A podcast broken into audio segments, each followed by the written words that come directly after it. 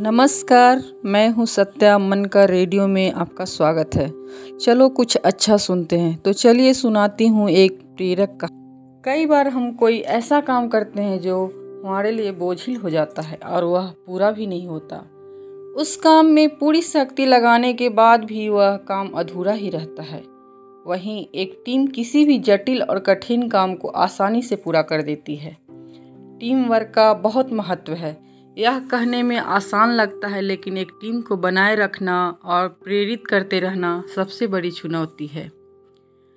एक समय की बात है, एक व्यक्ति बड़े से शिलाखंड को बैलगाड़ी पर चढ़ाने की कोशिश कर रहा था। लेकिन काफ़ी मेहनत और कई कोशिशों के बावजूद वह उस पत्थर को बैलगाड़ी पर नहीं चढ़ा पा रहा था। वहाँ से गुजर रहा एक राहगीर बड़ी देर से उसकी यह कोशिश देख रहा था। कुछ समय बाद वह उस व्यक्ति के पास आया।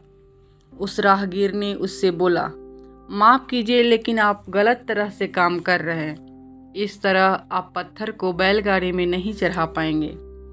पसीने से लथपथ उस इंसान को गुस्सा आ गया। वह बोला, तुम अपना काम करो, मैं पहले भी पत्थर चढ़ा चुका हूँ। राहगीर जानता था कि वह व्यक्ति स्वाभिमानी है। और वह मदद नहीं लेगा। इसलिए उसने कहा, मैं आपको एक तरीका बताना चाहता हूँ, जिससे आप आसानी से इसे बैलगाड़ी में चढ़ा सकते हैं। राहगीर की बात सुनकर वह व्यक्ति थोड़ा गुस्सा हुआ। उस व्यक्ति ने उस शिलाखंड को ज़मीन पर टिका दिया और सीधा तनकर खड़ा हो गया और बोला, बताओ, तुम कौन सा ऐसा तरीका बताना चाहते हो जिसे मैं नहीं जानता? इस पर राहगीर ने पत्थर का एक कोना उठाया और बोला, अगर हम दोनों मिलकर पत्थर को उठाएँ तो हम इसे बैलगाड़ी में चढ़ा सकते हैं। वह व्यक्ति मुस्कुराया और दोनों ने पत्थर को पकड़कर बैलगाड़ी में चढ़ा दिया। कथा का सार है कि किसी के स्वाभिमान को चोट पहुँचाए बगैर मिलकर काम करना ही टीम भावना है। इससे हमारी शक्ति कई गुना बढ़ जाती है। तो दोस्तों, कहानी आपको कैसी लगी? कमेंट ज़रूर कीजिए, शेयर कीजिए। धन्यवाद।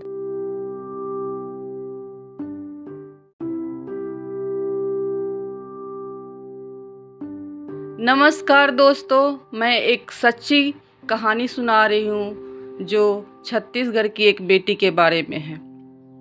त्याग, प्रेम, समर्पण, विश्वास और साहस से भरपूर छत्तीसगढ़ की एक लड़की की कहानी में वो सब कुछ है जो दुनिया में एक बेहतर नज़रिया लेकर उतरती है।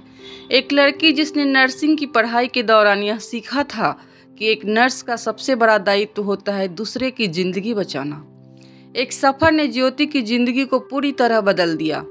इस सफ़र में घटी एक दुर्घटना में ज्योति को अपना हाथ गंवाना पड़ा। लेकिन कुछ गंवाकर उसने बहुत कुछ हासिल भी किया। उसने एक जवान की जान बचाई, उसे अपना हम सफ़र बनाया। ज्योति अब उसी जवान के साथ शादी कर केरल में बस चुकी है और अब वहाँ से पंचायत का चुनाव लड़ रही है। बस्तर संभाग के उग्रवाद प्रभावित दंतेवाड़ा ज़िले के बचेली कस्बे में जन्मी और पली बढ़ी ज्योति ने एक नर्स बनकर दूसरों की सेवा करने का फैसला अपनी ज़िंदगी में लिया था। उसने नर्सिंग की पढ़ाई की और अपना करियर शुरू करने जा रही थी। इसी बीच 2010 को बस्तर में एक बस में सफ़र कर रही थी, तभी एक दुर्घटना घट गई।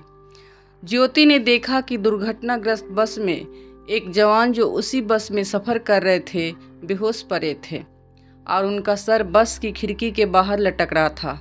तभी सामने से एक ट्रक आता दिखा। ज्योति को तुरंत आभास हो गया कि यदि इस वक्त उसने कुछ नहीं किया तो उस जवान की मौत हो जाएगी। ज्योति ने खिड़की से हाथ बाहर निकाला और जवान के सर को अंदर कर ही रही थी। इसी दौरान ट्रक बाजू से गुजरा और ज्योति का बायां हाथ उसकी चपेट में आ गया। ज्योति ने जवान की जान तो बचा ली, लेकिन इस घटना में उन्हें अपना हाथ गंवाना पड़ा।